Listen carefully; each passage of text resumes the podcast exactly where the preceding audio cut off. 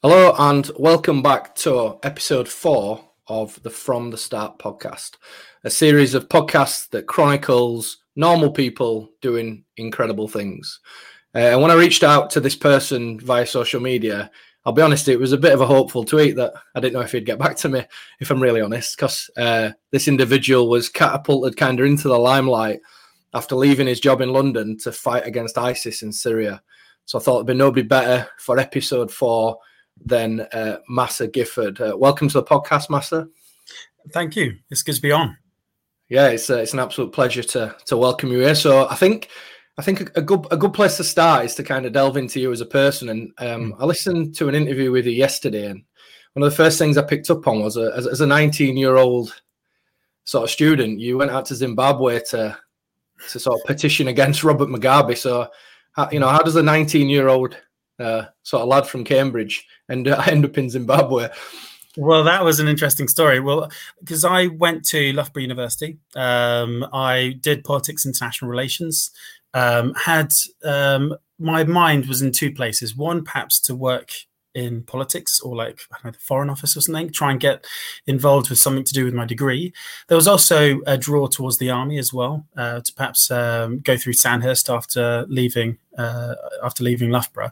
Um, and while I was there, I decided to actually start pushing myself out of my comfort zone, actually go to places where I can actually make a difference. And in 2009, um, Zimbabwe was going through a very difficult time.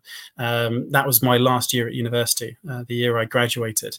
Um, so, and 2008 as well, sorry. So it was actually 2008 that I went, uh, 2009 when I came back. And um, uh, Zimbabwe was in a terrible place. It was being ripped apart. Mugabe um, was on the warpath. There was talk of another Gukurahundi, which is uh, a terrible incident that happened in the 1980s where uh, tens of thousands of people were murdered. And um, with the chance of that happening, I wanted to go out and work with the MDC, the Movement for Democratic Change. So I just popped an email email over to them 19 year old guy wanting to go out and join them as an intern. And I was surprised that they got back to me. So I spent several months, um, a fair few months in Zimbabwe working for the MDC to campaign against Robert Mugabe. So, yeah, talk about throwing yourself in the deep end. Absolutely. Do you, do you think that was possibly the the start of obviously what went on after with you know your sort of drive and passion to go and help people who wanted help? Yeah, well, actually, um, when I had gone to uni, I had immediately like joined the Young Conservatives and stuff, and I uh, started working locally for a, a, woman that was a minister. She's now left politics. Nicola Morgan. I don't know if you remember her. She was the Education Secretary back then. She was just a, a budding MP, uh, not even an MP actually at that point. Uh, so I spent uh, many days working with her and fighting for the the Loughborough seat. And uh, then I realized that uh, this wasn't really what I was geared for. I didn't really want to spend my life working in British politics and knocking on doors and asking people um, what their what time their bins left on a on a Wednesday or whatever, and uh, if they've got any complaint from Nicola. So instead, I actually then I as you say, I applied for the MDC. It was on a, it was on a chance. It was on a almost a, on a whim because I discovered them while I was studying. And when they got back to me, and I spent so much time over there working with a guy called Senator David Coltart, a human rights lawyer who um, did amazing work in the 1980s, highlighting all these terrible crimes.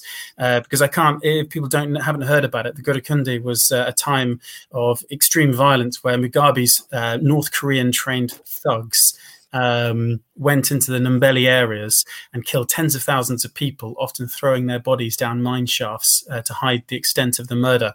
And David, uh, at the time, was a budding, uh, was actually probably the same age as me, actually, at the time, was just a young man who uh, wanted to raise awareness for the crimes.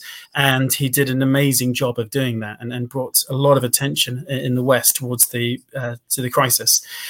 Many years later, uh, he was now a senator in the Zimbabwean parliament. He was fighting for the MDC, the Movement for Democratic Change, and against Rob Mugabe. So, for me as a young man, taking inspiration from what he did in the 1980s, um, I just wanted to go out and just see what I. It's one of those things, and funny enough, this is actually uh, you're right about this too. That um, I went to Syria in 2014 knowing that I could do something, but not knowing exactly what. Knowing that, okay, Syria is being ripped apart by a violent civil war. I, have learnt who the participants are. I know that the Kurds are fighting ISIS, that these people believe in secular democracy. They're good guys. They're not on the British anti terrorism list because that would have stopped me from going, uh, definitely. Uh, so once I knew that, and I knew that the the, the battle lines were so clear cut, uh, and the divide between good and evil was so transparent and so obvious that uh, I realised that I could use my privilege as a British guy, as someone who's articulate, who could go out, fight alongside them, and draw attention to them. Uh, I knew that there was a chance. There was a chance there. There was something good that I could achieve, um, and very similar to Zimbabwe, way back in 2008, 2009, I um, took a chance, went over to help, and in Syria in 2014, when I was 27 years old, I took a chance and went again as well. Yeah, so just into the build build up of that then, Macer. We, we talked about it briefly before we before we, we click the the record button. Um, do, do you remember the sort of feelings running up to sort of volunteering to go to Syria? Because obviously you was working in London. Um, it was kind of your job at the time to to sort of keep an eye on what was going on worldwide because it had an effect on your day to day job. Um, can, can, you remember the first time the, the, the Syria conflict, the Iraq conflict, and, and ISIS starting to rise sort of came across your um, sort of sort of bows, sort of interest? Yeah. Well, actually, and it was good to talk because you and I were, yeah, as you say, chatting before. You and I are a, a slightly different generation. So I'm I'm a real millennial. Um, so I grew up very much in the war on terror um, and you you got you were very much in the service in the British Armed Service um, uh, at the time where George Bush was in power. The war on terror kicks off. Uh, you do the time and then you leave. Uh, I, I uh, my generation is a little bit stranger. A lot of us went to Afghanistan. Um, in fact, my f- friend Josh Lee was wounded in Afghanistan. So, um, uh, and actually, I actually have a huge amount of sympathy with millennials, by the way, because we're often seen as uh, the weaker generation. uh, but actually, we've got the we got the rough end of the war on terror, the rough end of the uh, the recent financial crisis and everything else. So uh, I take pride in saying I'm a millennial. And uh, correct me if I'm wrong. You're just just a little bit. You're out of that, aren't you? Um, yeah. So, uh, and why I'm telling you the story is that um, uh, by being a millennial, by growing up, um, my you were fighting the war of terror. I was watching it on TV as a child, pretty much, and um, uh, so you're heavily influenced by it, uh, heavily influenced by it. Uh, so I knew who the Kurds were in Iraq. I knew the history of Iraq, uh, primarily because uh, I read it on TV as a child and I, I studied at university. Um, so um, I, I, knew a lot about the uh, the conflict and the rise of ISIS and the rise of terrorism in the region. I didn't know the exact. Um, it was a journey of discovery in terms of um, who the Kurds were in Syria and what they were fighting for. But in 2014, when I was just working in the city of London in foreign exchange, as you say, I was reading the newspaper and um, uh, but fully aware of what was going on in the region and upset by it, wanting to learn more, and then uh, discovering that these people were then calling for volunteers. So as soon as I heard that they were calling for volunteers to go out and fight ISIS and join them, I did a lot more research into who they were. And it turns out that the Kurds uh, had formed a group called the YPG and the YPJ. That's the People's Protection Units, is pretty much what it translates as. And these Kurds were basically just fighting for their homes. They had the wolf at their door. ISIS, um, in, in the summer of 2014, exploded onto the world stage. They took Mosul uh, with just 300 fighters, defeating an army of, uh, of something like 10,000 uh, Iraqi conscripts. Um, there was a crucial period of 100 days uh, from the rise of the taking of Mosul to the beginning of US airstrikes. And in those 100 days, ISIS took something like 40% of Iraq or 50% of Iraq and something like 40 to 50% of Syria. They completely destroyed the border between the two countries, the old Sykes-Picot border, which was created 100 years before by the British and French. And, and they established what they called the Caliphate, the Islamic State. And um, they declared the Caliphate, which was a very smart move. It appeals to conservative Muslims all around the world. Um, it creates in them a duty. Um, and in many respects, that's where ISIS separated itself from previous terrorists.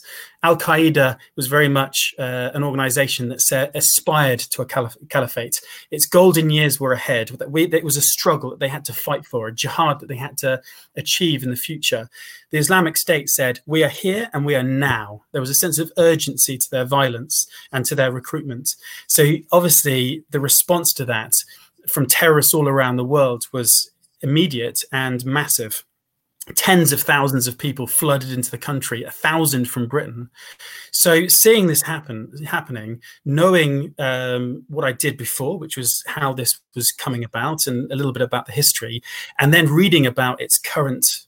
Um, the current crisis, I realized that um, something had to be done. And with Britain not doing anything, with America taking 100 days to take airstrikes in Iraq alone and not, not in Syria, it would take a few more weeks for them to bomb in Syria. It would take another year for Britain to bomb in Syria, by the way, after, a, after uh, several, I won't mention politicians' names, but several attempts by uh, politicians to completely obscure and to uh, misdirect the public into thinking that we weren't fighting ISIS and that innocent people would die.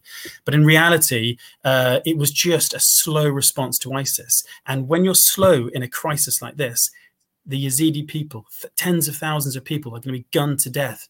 Women will be sold into sexual slavery.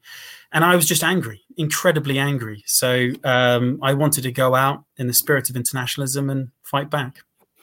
Yeah, to, to talk from an ISIS point of view, they were very clever as well in their sort of marketing and PR approach, mm. weren't they? They, they obviously used uh, Mohammed Emwazi, uh, Jihadi mm. John as as a sort of centerpiece um, to their murderous activities in in the region, and they attracted a lot of uh, European fighters via social media, didn't they? They, uh, they mm. exploited Twitter and, and various other things. So, you know, they, they were very clever in their approach to publicizing the caliphate. And like you said, the, the duty of um, of of people to go out and join the caliphate. So. Mm. J- just one, one bit that's always struck me when I've heard your story, because, like I said to you before we came on air, I, I feel like I'm tied to Iraq, having spent so much time there. I, I, do keep an eye on it, and I remember watching the very first programs of fighting ISIS about Western volunteers, and then obviously I remember seeing your name and and other and other um, Western names that were out there. Um, how do you go about contacting the YPG, the YPJ? And and offering your services as a Western volunteer to go out and, and fight against this this murderous gang. How, how did that come about? Well, I um, I was just working in my normal job, and um, as you said before, my job was to sort of follow the market. What's moving the market? What's moving um, international discourse? Whereas um, where's the news heading?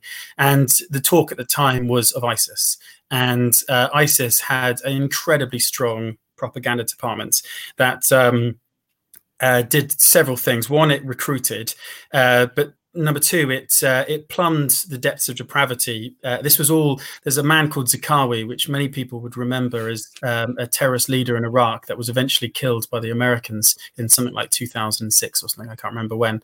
Um, but he uh, originally from Al Qaeda, created the Islamic State of Iraq, and actually pioneered the extreme violence that would become the uh, the norm in Iraq after the uh, American occupation or the American invasion.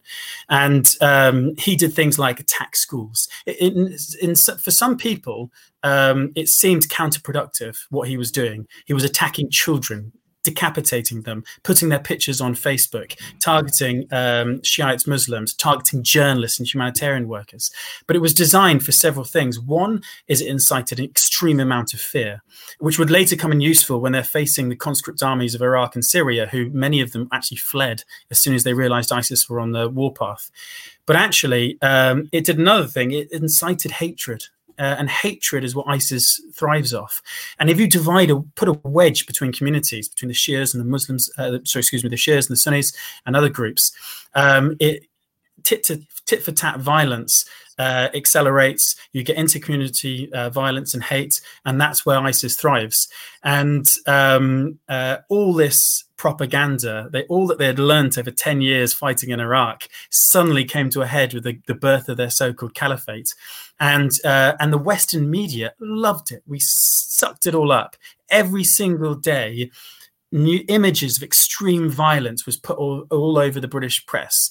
Um, and uh, obviously, the reaction of people was disgust and horror, as was mine. Um, and I suppose what pushed me over the edge and what the difference between my disgust and horror and your disgust and horror, or other people's disgust and horror, is that I realized that I could do something about it, and that uh, and that came in many different forms. The most, the, the greatest form that took was um, the Kurds themselves actually called for volunteers uh, on Facebook, and the fact that I saw that uh, was the first rung of the ladder. The other rungs of the ladder were um, my own sense of internationalism. Um, uh, there's many there's rungs of the ladder that people might agree and disagree. Some might say, well, one of the rungs of the ladder is, ladder is extreme stupidity for going out, uh, but uh, uh, a sense of adventurism, sure, took took a hold. So there's many different reasons. It's, it's sort of I've often described it as life on Earth, Earth being in the Goldilocks zone, uh, not too hot, not too cold, and that's how life developed. Just perfect for me. It wasn't too hot, it wasn't too cold, um, I had money. I um, uh, I had the means to go. I had the way to go, which was the Kurds were calling for volunteers, saying that once you uh, commit to coming, we'll actually pick you up at the um, at the sort of airport and we'll transfer you across the border. So um, yeah, it was a very simple process. Um, the biggest process, the biggest hurdle, was actually coming to terms in my own mind of saying, actually, is this what I want to do? Is it is there something I can achieve by doing this, and how will this affect my family at home if I do do this? Um, and once I'd come to terms with that in my own mind, the rest was actually fairly simple. Yeah, I think that's an interesting point that I kind of want to touch on the mindset of yourself because having having been deployed twice uh, in totally different circumstances, uh, obviously as a soldier with the full backing of the the British might and the coalition might, it's a it's a lot different to what you went and did. But I still remember the evenings before deploying. You know the the the the moments you have to yourself and you're left with your mind. And you know you, you were well versed in what isis were doing in the region. I was well versed in potentially what a war might um, entail. You know how, kind of how did you get your head around that? How, how difficult did you or didn't um, i, I kind of liken it to you have to kind of come to peace with yourself that you know it, was my job in my case that I had to go. Obviously, in your case, it was a sense of duty to go and you know assist people that needed help. But you know, in your in your mind, how did you how did you come to terms with that? That potentially, you know, you you you might upset your family. The consequences of it if it went wrong um, could be far-reaching. You know, what what was your mindset open to going?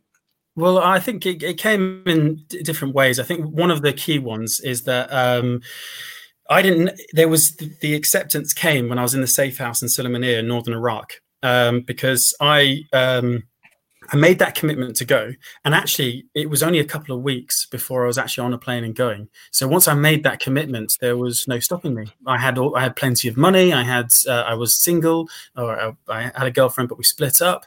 Um, by, because of my decision to go and um, uh, so there was nothing holding me back except for the desire not to hurt my family but i'll come to that in a second so once i got on that flight I had the anxiety. I was looking out the window on the plane, thinking, "Is this is this a scam?" And I, I tried to do. I tried to look into it the Kurds themselves had um, had their own Facebook pages. They were t- having. The, I wasn't the first volunteer to go, by the way. So other international volunteers had gone to fight in Syria, and I watched them and saw them take a photo in Sulaymaniyah, take a photo in, in a YPG uniform in Syria, and then uh, them giving sort of interviews. So I sort of knew that I could trust the Kurds because they were helping these other people get in.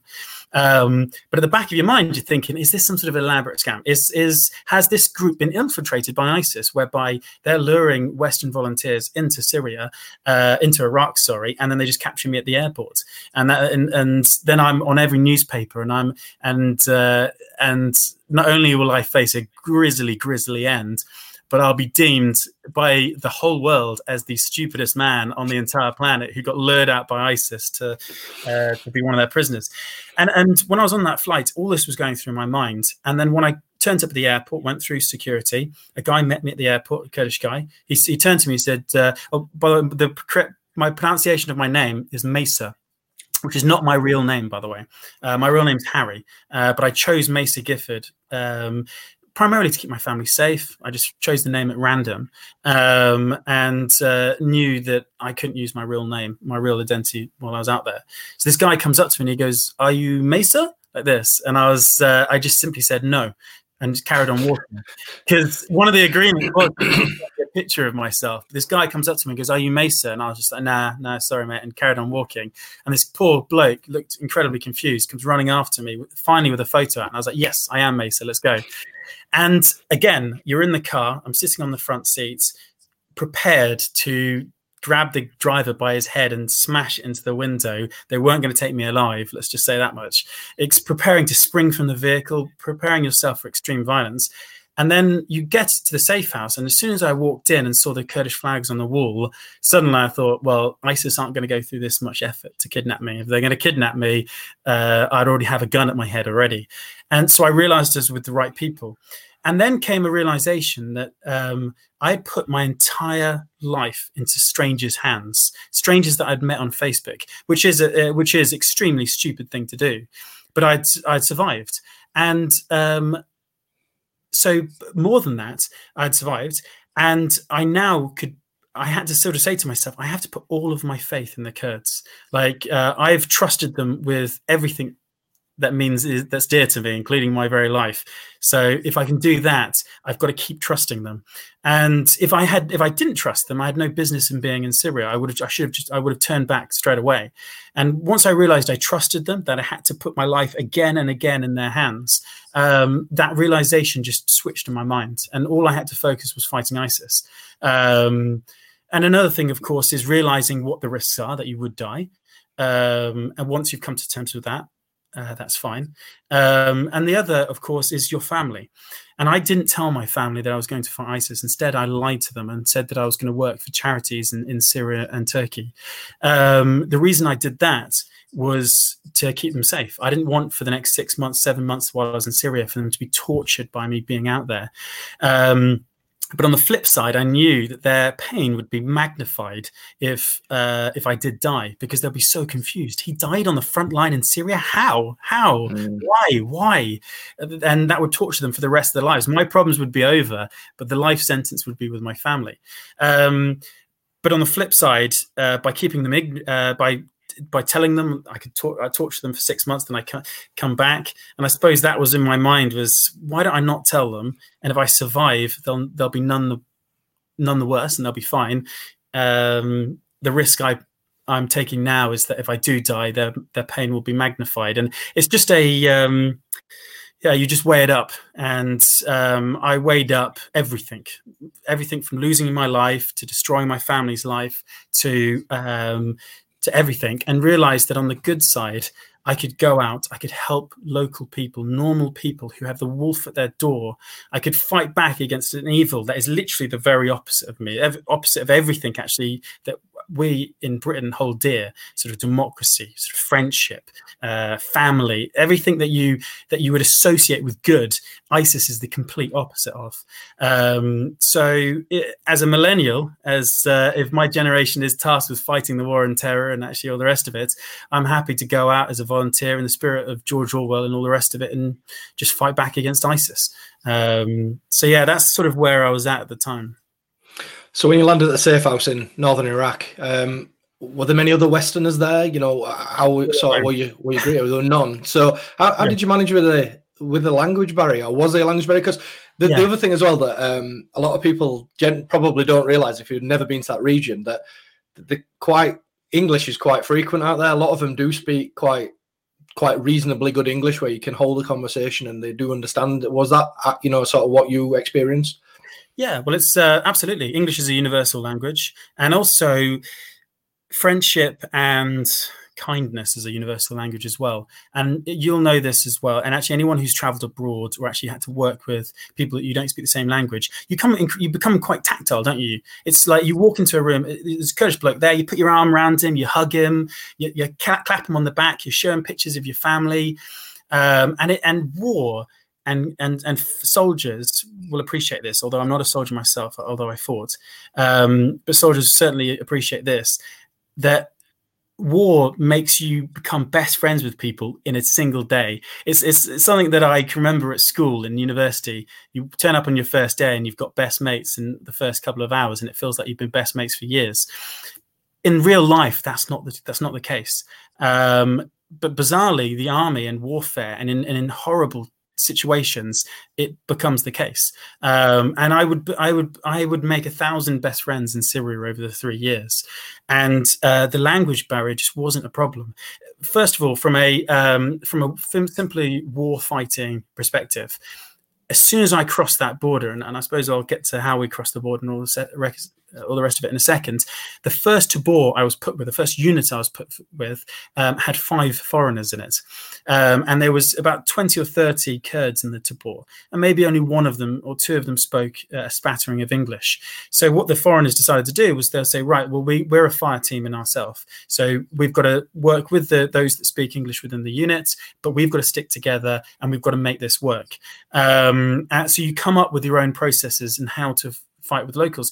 And actually, it's remarkably simple. Uh, when you pick up words like fire, move, get down, uh, mortar, dash, um, or stay, or five minutes, 10 minutes, there's 20 guys. If you, th- those really simple, basic Kurdish words, you don't need to discuss politics and, and or how good your coffee tastes and all the rest of it. What you really need to know is just a few simple words to actually operate in a fighting environment and that comes onto the crux of it, and that is that uh, this is not a professional military. This is not uh, you're um, you're not. Uh, well, I wasn't a professional soldier. Many of the international volunteers were, by the way, and then many of them did serve in their respective militaries.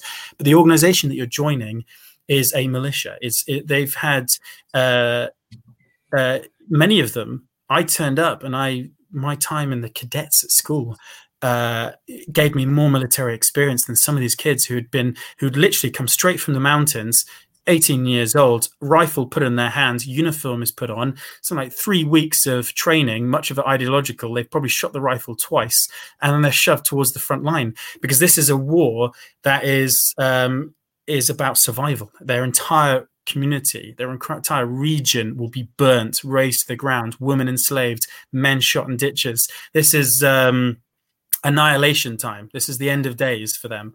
So um, by me turning up, the fact that I um, am well read, the fact that I'm a fit, healthy uh, young man puts me in a just as strong position as the as my fellow Kurd. And obviously, I learned pretty damn quickly alongside the, the, the foreigners.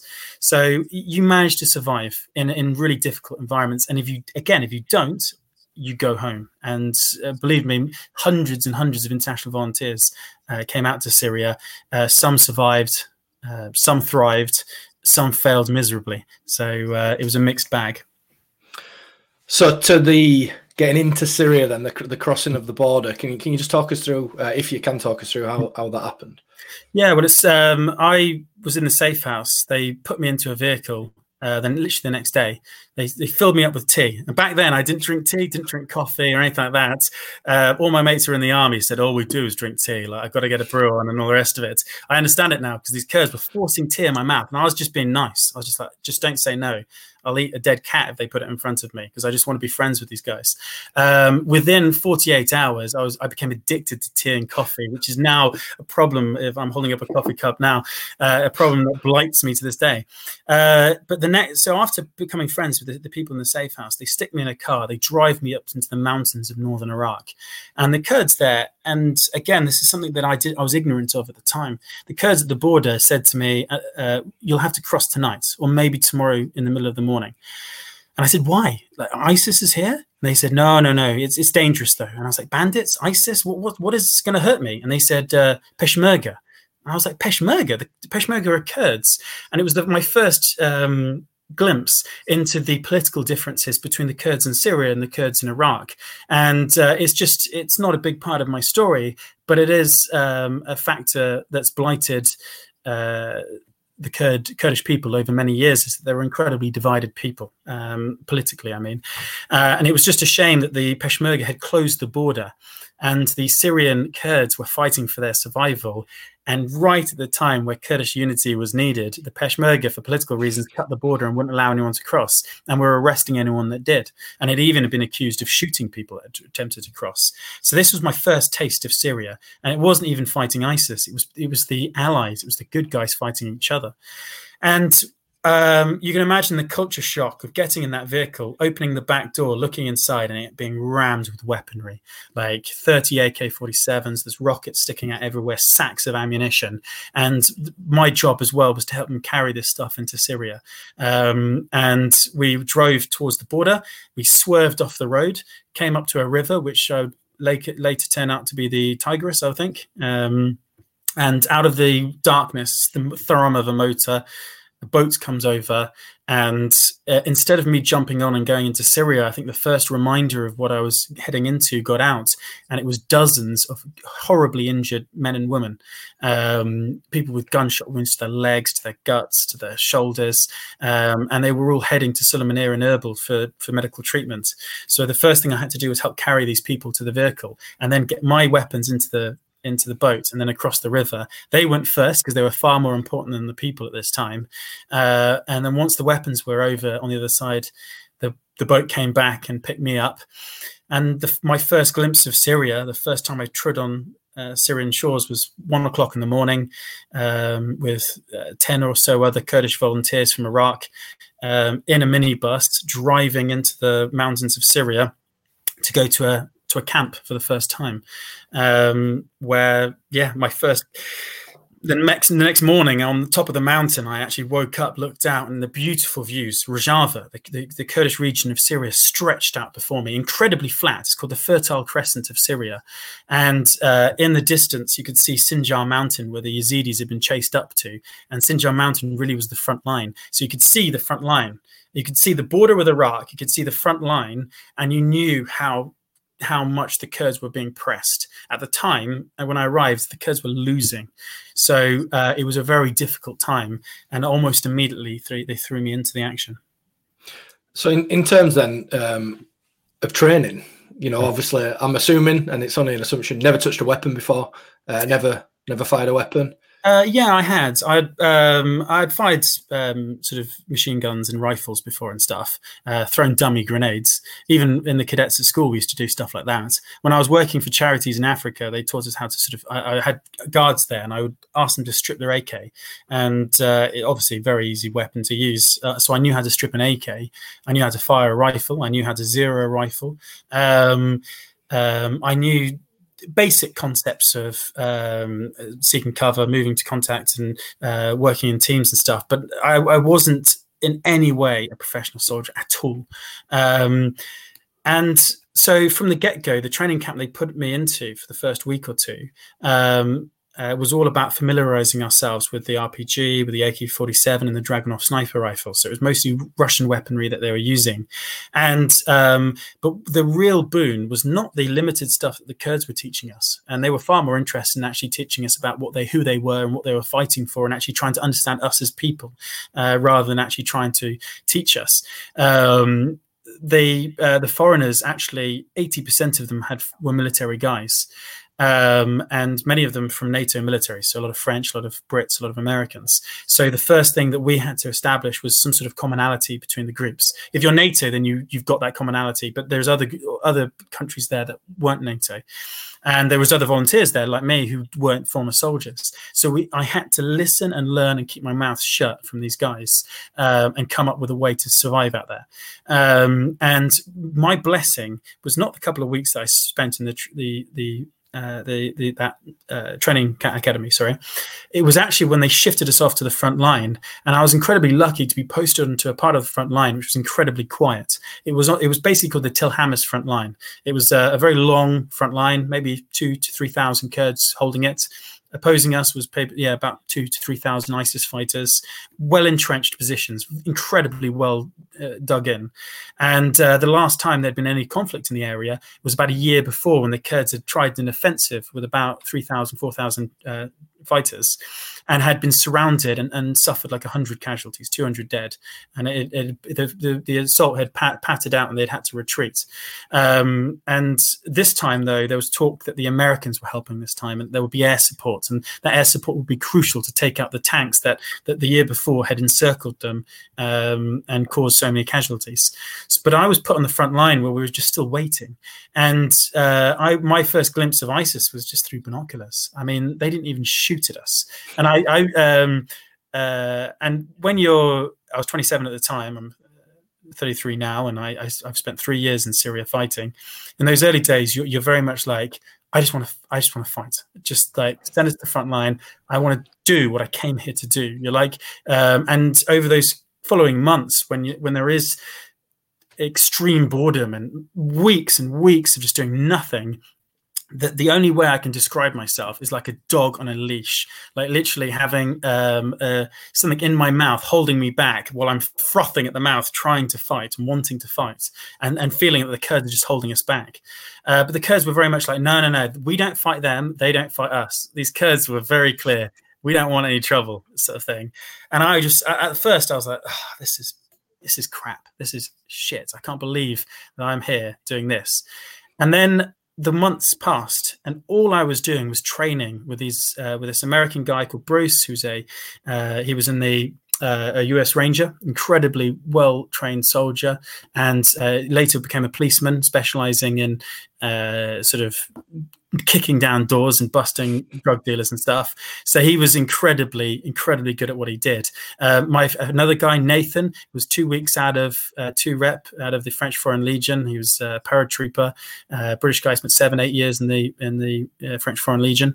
So there were some decent guys in our team, incredibly uh, strong guys, and working with them, coming up with our own processes um, was a boon because I know many international volunteers that sadly did not have what I had when I came to Syria. Uh, arrived in Syria, got packed off to the front line in Raqqa or Manbij and other major cities, and within a month, shot in the head or blown up by an IED or whatever. So, um, though that first month or two in Syria was incredibly formative for me, it was incredibly important, and um, it, and from there. Um, uh, after several months of being on this quiet front line, the Kurds announced the major operations, and the battle for Tel Hamas began. And that was actually the first time I, I saw combat. Yeah, I think the casual listener might might find that a little bit strange, but I can certainly um, I can certainly agree with you. I know certainly on my second tour of Iraq, it was a winter tour, and for those who not aware, fighting generally dries up in winter um, because it's cold and wet, which is probably not what people think of a sort of desert region. But yeah, we was exactly the same. We were stuck in a camp that was getting mortared and um, rocketed on a regular basis because that's just what they did to sort of keep us on our toes a little bit. But yeah, you, you, get frustrated and you do get a little bit like that dog on a lead where you just you just want to go out and do something because mm you feel like you're not achieving what you're supposed to be achieving, and you do all this training and you do all this build up, and, you, and, in your case, you did all you know, sort of reading, getting to know the Kurds, getting to know what they you know they fought for, and then you mm-hmm. find yourself not doing that, and it can become incredibly frustrating. Uh, and I certainly know from my uh, from my experience that when soldiers get bored and frustrated, then mm. generally it starts to affect morale. Um, but obviously, for, for you, it was probably a blessing in disguise that you know you, you could see a lay of the land. You could sort of start um, sort of acclimatizing, and people might find that difficult. But I certainly know when when I got dropped into um, Kuwait before before we uh, went over the border into Iraq, like I was 18, I'd never never experienced anything like that in my life, and I landed out there, and there'd been people out there for months already, and I remember thinking, "Wow, this this is a first into into the realization that it's actually a war." Um, hmm. so so you sat there for you know a month uh, a month and a bit, and then they, they, they launched this uh, offensive. Can can you talk about the offensive? What was your role in it? Yeah, well, uh, it's so funny actually. You should say that because uh, uh, when I arrived, it was uh, I crossed the border on New Year's Day, so I took a little bottle of whiskey over, and I can remember it being New Year's Day.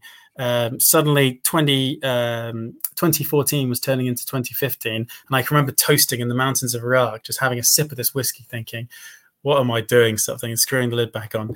Uh, like this is mental.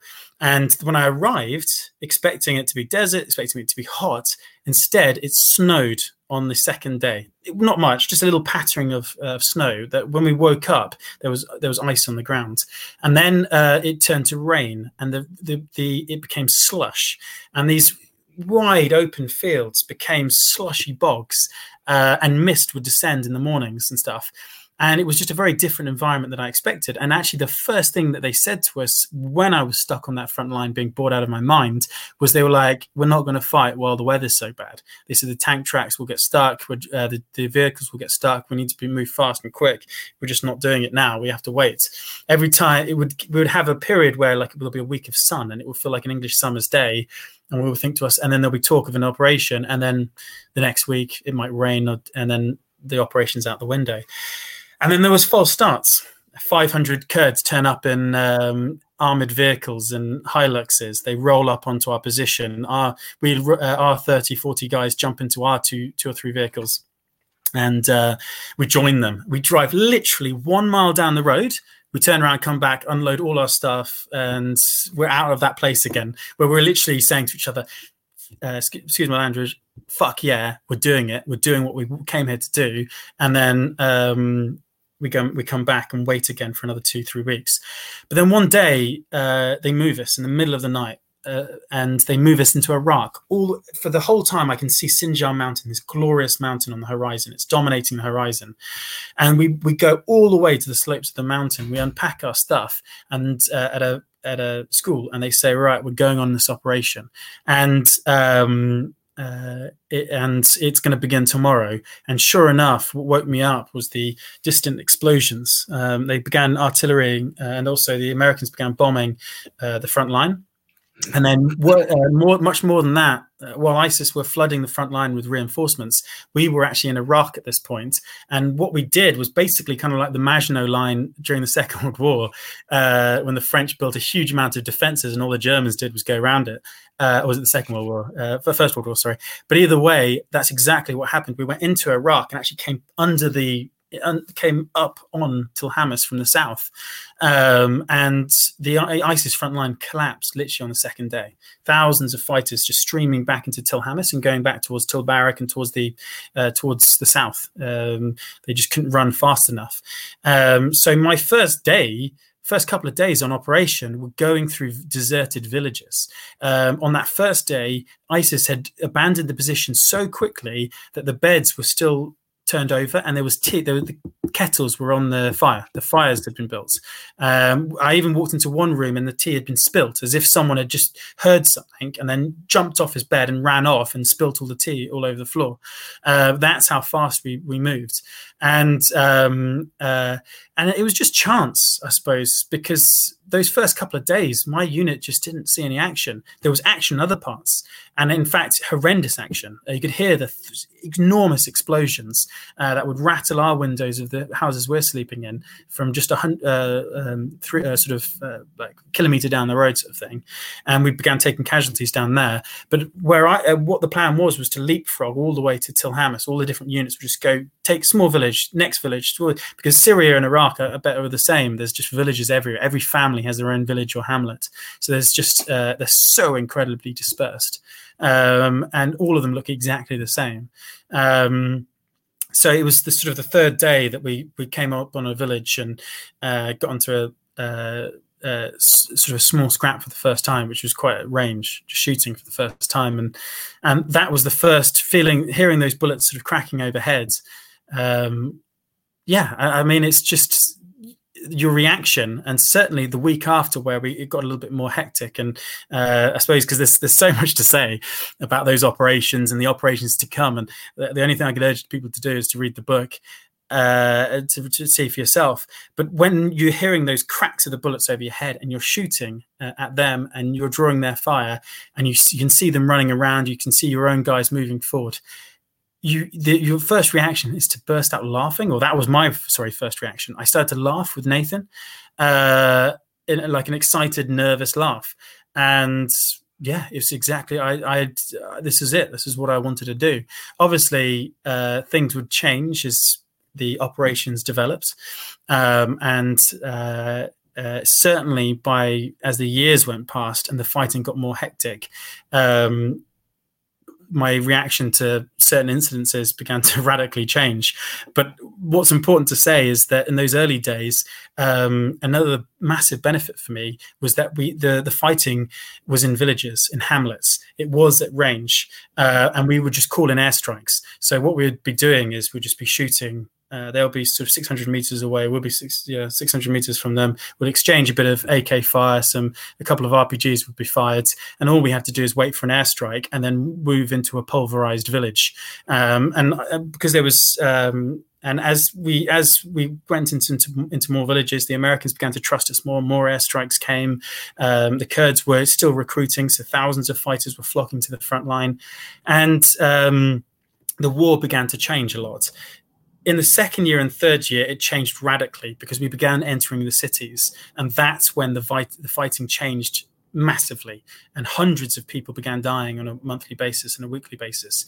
So, um, uh, but in the first operation I ever took part in, uh, 3,000 Kurds fought and they, they lost 10 guys, um, killing hundreds of ISIS fighters.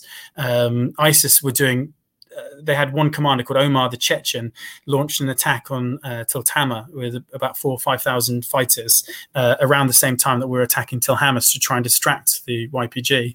Um, in doing so, they it was one particularly horrible incident that happened while I was there was they captured 300 Christians in a village that they overran during that operation, taking all of them back to Raqqa uh, to be sold uh, and for the men to be killed. Um, which again is another reminder why you're there when you hear these stories of why the justification of what you're doing and and, and why you're doing it.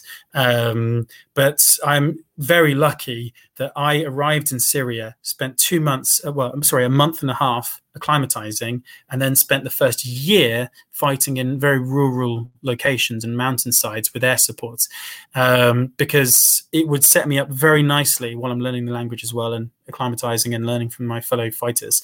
It would acclimatize me massively for my second year when I fought in Manbij, and my third year, particularly when I fought in Raqqa.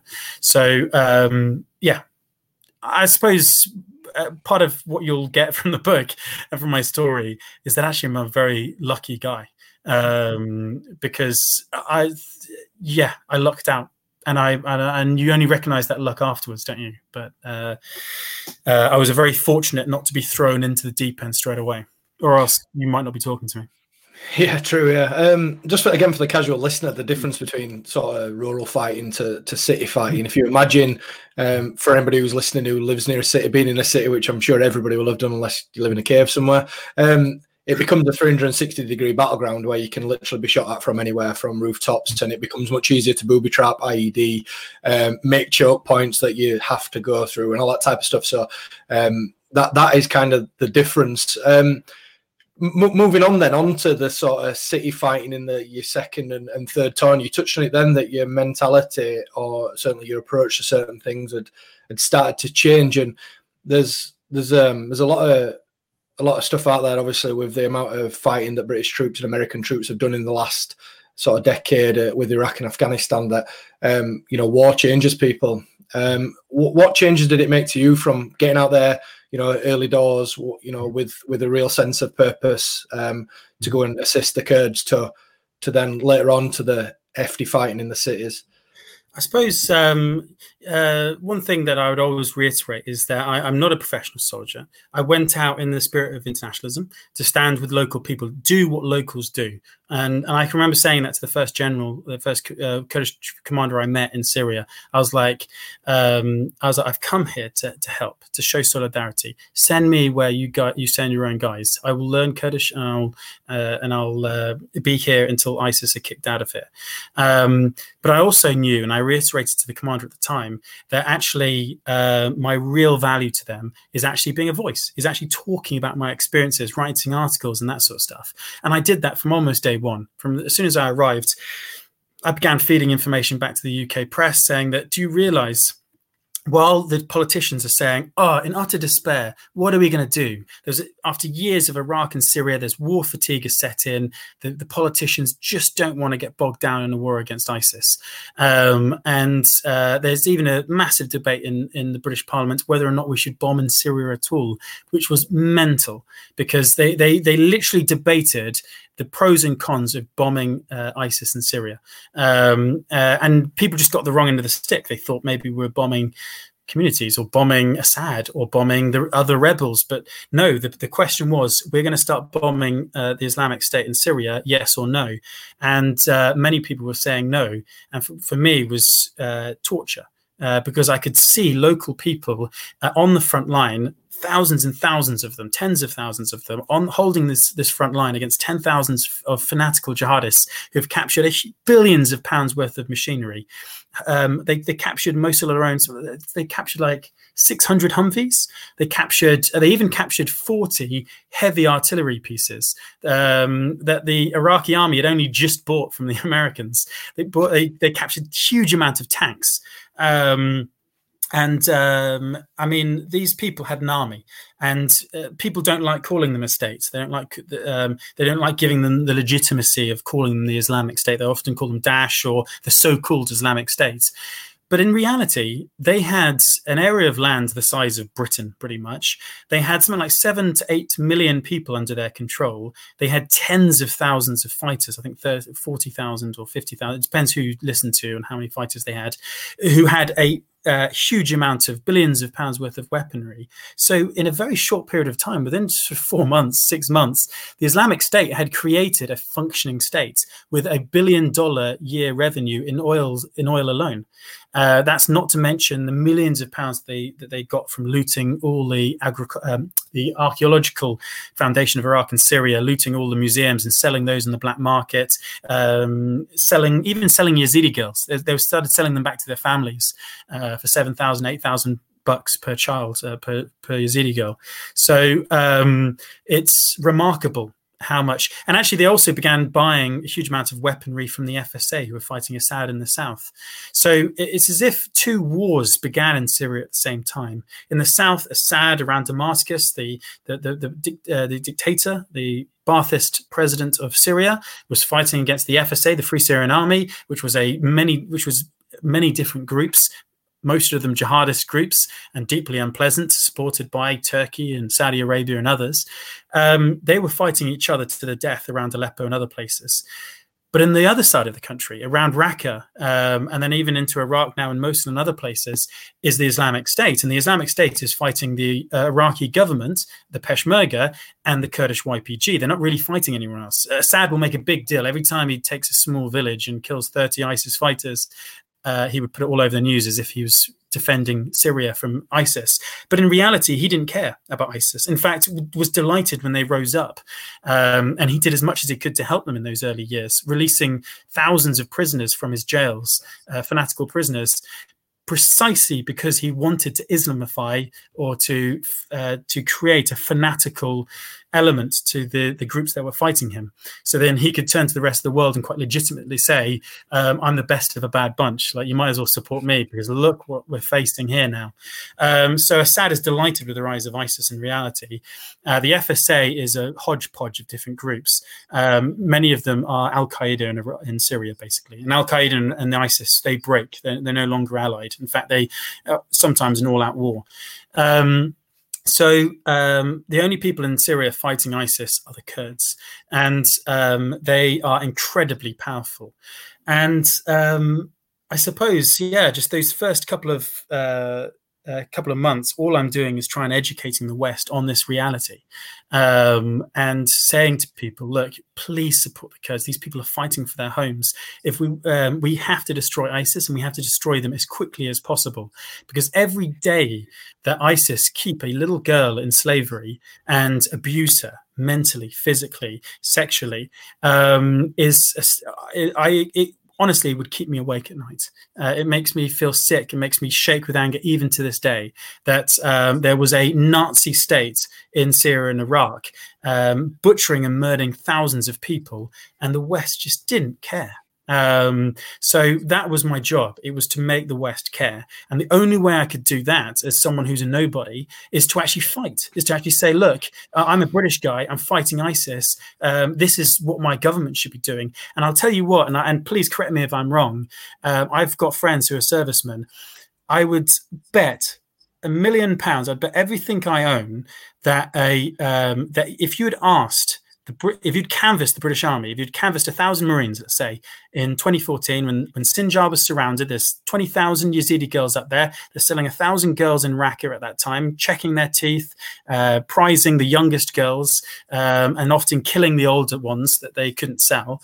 Um, if you'd asked a thousand British servicemen, would you be prepared to go out to Iraq, kick the shit out of the Islamic State, get those 20,000 girls off the mountain. You don't have to stay. I, have never argued for British troops to invade or anything, but it's um, but it, a limited strike just to help those people. I bet a thousand British soldiers would have stood forward and gone, "Fuck yeah, we'll do it. We'll definitely do it." But instead, the British government was instead of having a Winston Churchill moment of saying of saying to ourselves, "Right, targeted strikes, targeted intervention, uh, supporting the groups that actually need our help." Instead of thinking like that, instead they're thinking what are we going to do? We don't want to get bogged in another war. Uh, we want peace. All these nonsense declarations of saying let's start negotiations with ISIS was absurd. Again, the first thing that ISIS would ask for as soon as you start negotiating with them is legitimacy, is existence. They're not going to negotiate themselves away. The first thing they're going to say is, "Fine, we'll let go of it. We'll we'll release the three thousand girls, but you've got to recognize us as the uh, rightful owners of Raqqa and other places, or you've got to leave us alone. You've got to stop bombing us, whatever. But either way, while we're talking absolute nonsense in the West, the people who were fighting and dying were the Kurds on the ground, and and those were the people I had to be with. Um, so yeah, I mean, it was that's kind of again that's the, my headspace. That's where I was, and that's where I've always been. Yeah, and certainly from doing a bit of research, because like I said before, I did kind of follow your story and the story of the Westerners fighting ISIS out there, because I do have an interest in the region in general. Um, but you came very, very close yourself. You, you mentioned about being lucky. I, have heard the story of uh, a bullet hitting your, your sort of body armor plate. Can you just talk us through that? Yeah, that was a particularly dark day. That go, I go into some detail in the book. In fact, uh, it was one of the first things I wrote after I got back from Raqqa. In fact, it was the only thing I wrote about this experience that um, I had a nightmare about, bizarrely. Um, that I literally woke up in the night. in my dreams, I changed the scenario and replaced certain characters with family members, bizarrely. But it was I woke up extremely upset uh, and so thankful that my father was alive, that it wasn't his body lying out in the road dead. And, uh, and and the only thing I could describe it to was first of all the trauma of the event, but also having to writing about it, I had to think. And and that chapter is uh, was so fresh in my mind. Um, every smell that I smelt, every uh, every crunch of my boot against the gravel, uh, the tinkling of the cartridges, I can hear it all now in my mind. Uh, so it's, it's, literally ingrained in my head, even to this day. But when I wrote it just after Syria, that's why it's quite vibrant in the book. Um, and that particular night, ISIS threw everything at us. I mean, it was the height of Raqqa. It was, uh, I think it was September. Uh, to be fair, it was heading actually the height of Raqqa, certainly, but the month after ISIS would eventually surrender. That's why it's right at the back of the book. Uh, they would give up and leave the city. But um, it was very much uh, a very desperate time for ISIS. And my mission, which would only become apparent afterwards, was actually one of the defining missions of the uh, Raqqa battle. It was to cut the link between the stadium and the hospital. The stadium and the hospital were two powerhouses of the Raqqa battle. Um, it's where they, the hospital is where they treated their fighters. They knew that the hospital wouldn't be bombed or would, there would be limited airstrikes on the hospital. There was a thousand. There was about a thousand or five hundred civilians in the hospital as well. Um, and it was it was basically, and also just the fact that it was a major hospital, a thick concrete walls it was it, they turned it into a massive bunker itself and the days that we tried taking that place back achieved literally nothing except for casualties. Um, and on the other side, you had the Raqqa, the stadium, which uh, they urged all the people who remained in Raqqa to go to. So again, they they got in one place thousands of civilians. And that's where they had their mortar pits. That's where they had their command and control center, uh, obviously, because that's where we can bomb. But in those two major fortifications was a road linking the two, which they fighters would frequently go through. And my mistake or our mistake was to try and cut it. And on that particular day, ISIS just threw everything. And the only reason we survived was actually the Americans destroyed the region, the, the area, uh, completely annihilated it. By the time we left, about 24 hours later, uh, there was nothing but smoking ruins everywhere. Um, but that particular night, I won't go into a huge amount of detail because it was it was 24 long hours. Is um, uh, was just a starts as things usually do, with intense silence and quietness. You've no idea what's coming. All you're doing is patrolling through the streets of Raqqa. And as we're patrolling, I can see faces of Kurds in the in the windows of buildings. And eventually, we get to the furthest limit of the of Kurdish control in the city. And uh, the first thing I encounter is these old men being searched. They're actually just putting their clothes back on, um, and this small Kurdish patrol is bunched up around these two old men. And sure enough, my patrol bunches up as well. We, we, we find these old men, and these old men are shouting in Arabic. One, and one of them particularly is jabbering and pointing his finger to the other side of the road.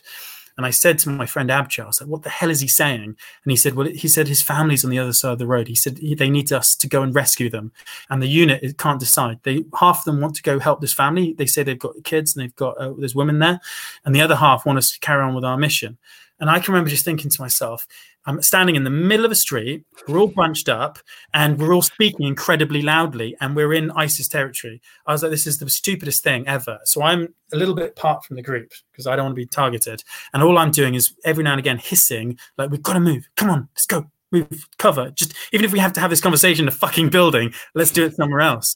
And then my commander, um, all of a sudden just says uh, says something in Kurdish, and I have no idea what he said. But it, it, what I like to think he said is something along the lines of "fuck it, we're going" or whatever. Whether he was going to the building or rescuing this family, whatever. So he starts walking across the roads. The old this old man goes as well. I, I don't see what happens to him.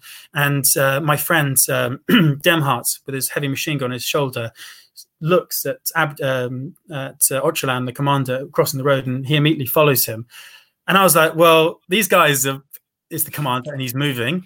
I'm gonna go with this guy because he's not only my not only is he my commander, but he's at least doing something. He's not staying in the middle of the fucking street. So I start crossing the road as well to follow uh, Öcalan, and then all hell breaks loose.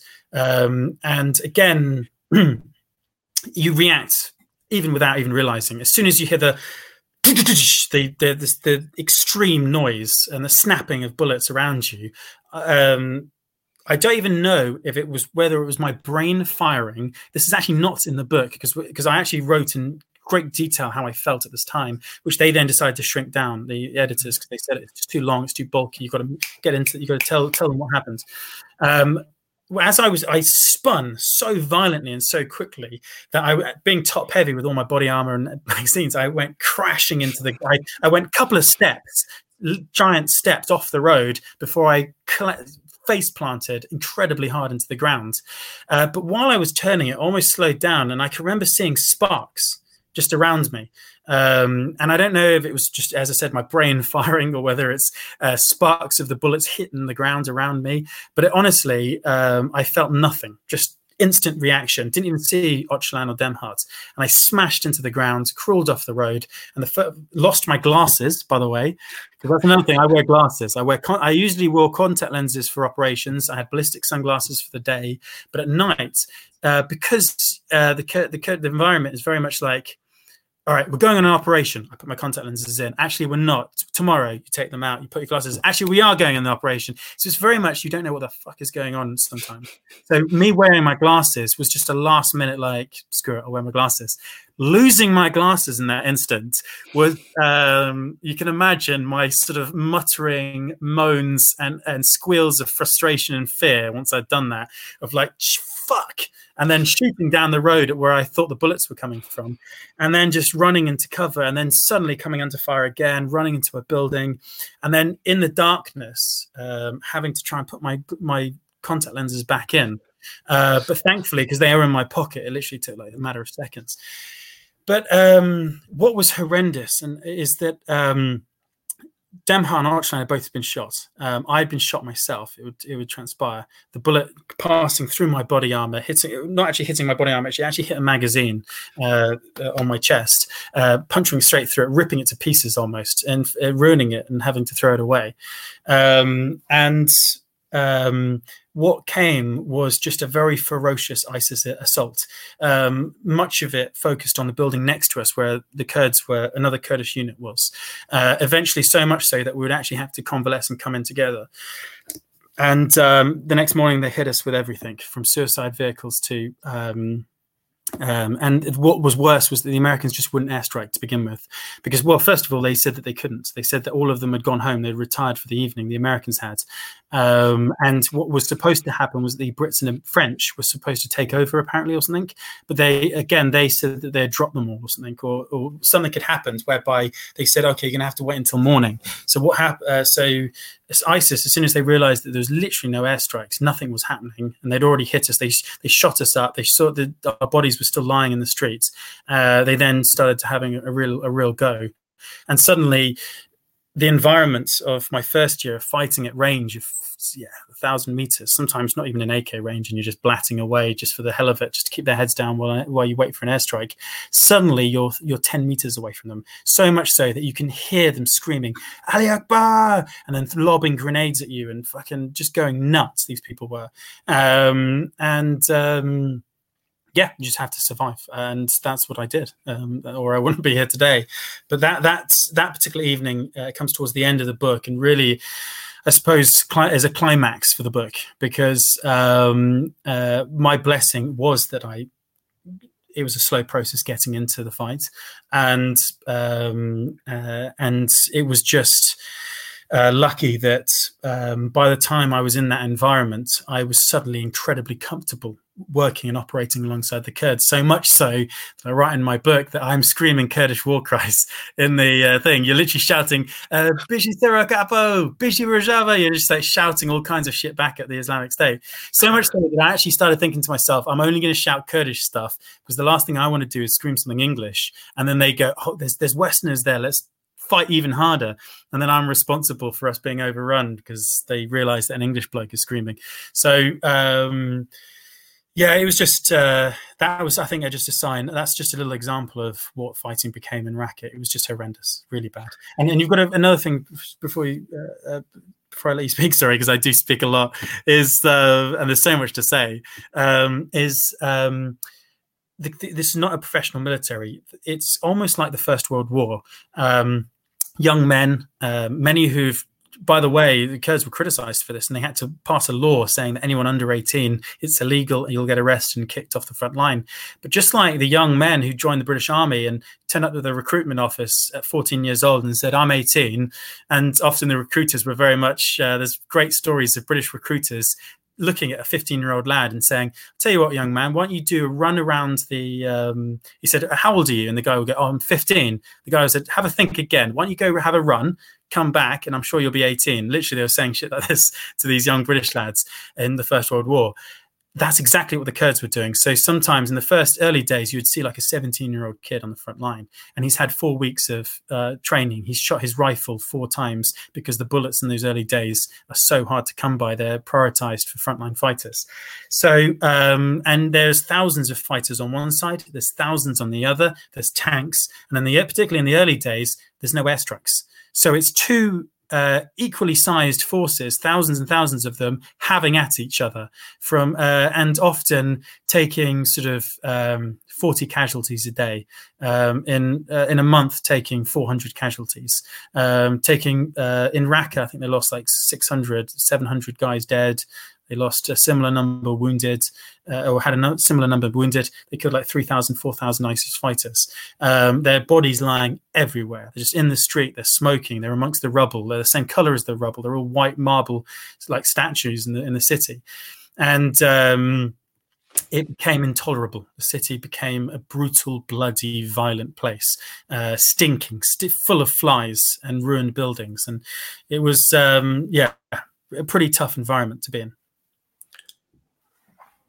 Yeah, I mean, I don't want to. Um, I don't want to go over any more of your experiences there because I really, really want people to go and buy the book. Um, when you came home, Macer, was there any was there any concerns that you may have become a target for ISIS back in the UK? Because obviously you were you became quite well known through your um, sort of reaching back out to the press. What were they? Were they a concern about that when you came back? Uh, there was. Um, I did little things like obviously I changed my name um, uh, to uh, hide my identity somewhat. Um, I was sent. I was sensible, um, us- utilizing my social media to broadcast what I'd done, not what I was doing. So not revealing my location. Um, also had a discussion with counterterrorism police. There's two types of conversation, obviously, you have with the counterterrorism police if you do something that I do. One is my safety, which is great. I'm, I'm delighted, and also I'm great with the other one. The other one is who the hell are you? Uh, what have you done? Is it illegal? And are you a threat? Obviously, and um, and I think very quickly they they determined that I was not.